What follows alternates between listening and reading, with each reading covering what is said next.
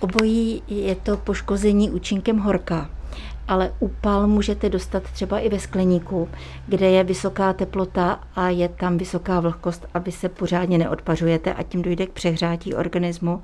A úžeh je skutečně na prudkém slunci přehrátí organismu účinkem horka ze sluníčka. Co děláme, když je nám špatně, byli jsme dlouho na sluníčku nebo dlouho v horkém prostředí, jaká je první pomoc? Tady je důležité také nejenom to schlazení celého organismu a hlavně hlavy, ale také dodání tekutin. To znamená chladnou vodu, ne úplně ledovou, to také není dobře, chladnou vodu a pokud možno, protože eh, jsme spoustu tekutin vypotili, vypotili jsme i minerály, tak tady je velice dobrá osolená sodovka nebo osolená voda, která nám ty minerály dodá. Ale zase ne, že do toho postiženého jí budete lít divné trichtýřem, ale necháte ho, aby jí popíjel po douškách, ale musíte do něj dostat aspoň půl litru. Většinou nás bolí hlava, jsou nevolnosti od žaludku.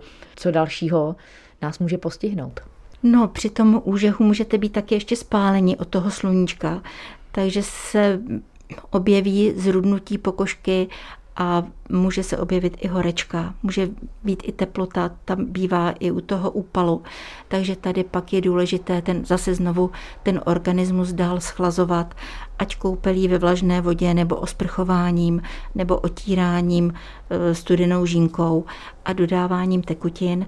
A pokud jsou i bolesti hlavy, tak potom dát kyselinu acetylosalicylovou nebo paracetamol. Obzvláště v současnosti chceme všichni během léta na sluníčku nabrat vitamin D přirozenou cestou, tak možná zapomeneme na takovou tu klasickou ochranu. Jaká je tedy prevence, abychom vůbec úpal ani úžeh v letošním létě nepocítili?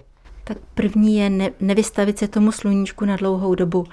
A nesmíme také zapomínat na to, že UV index, který u nás býval tak kolem 3-4, v poslední době je tak kolem těch 8-10 a proto je dobře si dávat pozor na to a nevystavit se nebo nerozplácnout se na to sluníčko a neležet tam celé odpoledne, ale skutečně ty dávky slunce zvyšovat postupně.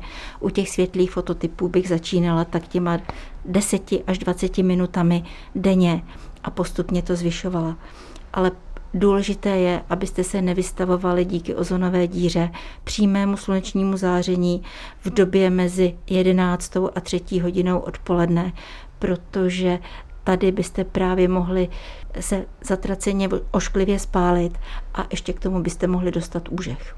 Takže další prevence je pokrývka hlavy a možná mít neustále na sobě nějaký lehký oděv, který eh, je vzdušný, eh, prodyšný, ale který nás bude chránit před sluníčkem? Určitě ano, ta pokrývka hlavy je důležitá, ale zase je potřeba, aby to byla lehká tkanina vzdušná, a nebo jak kdysi dávno nosili dámy slunečníky, tak ty také nejsou špatné, protože vám udělají stín na tu hlavu a přitom k vám ten větříček trošku může a ochlazuje vás.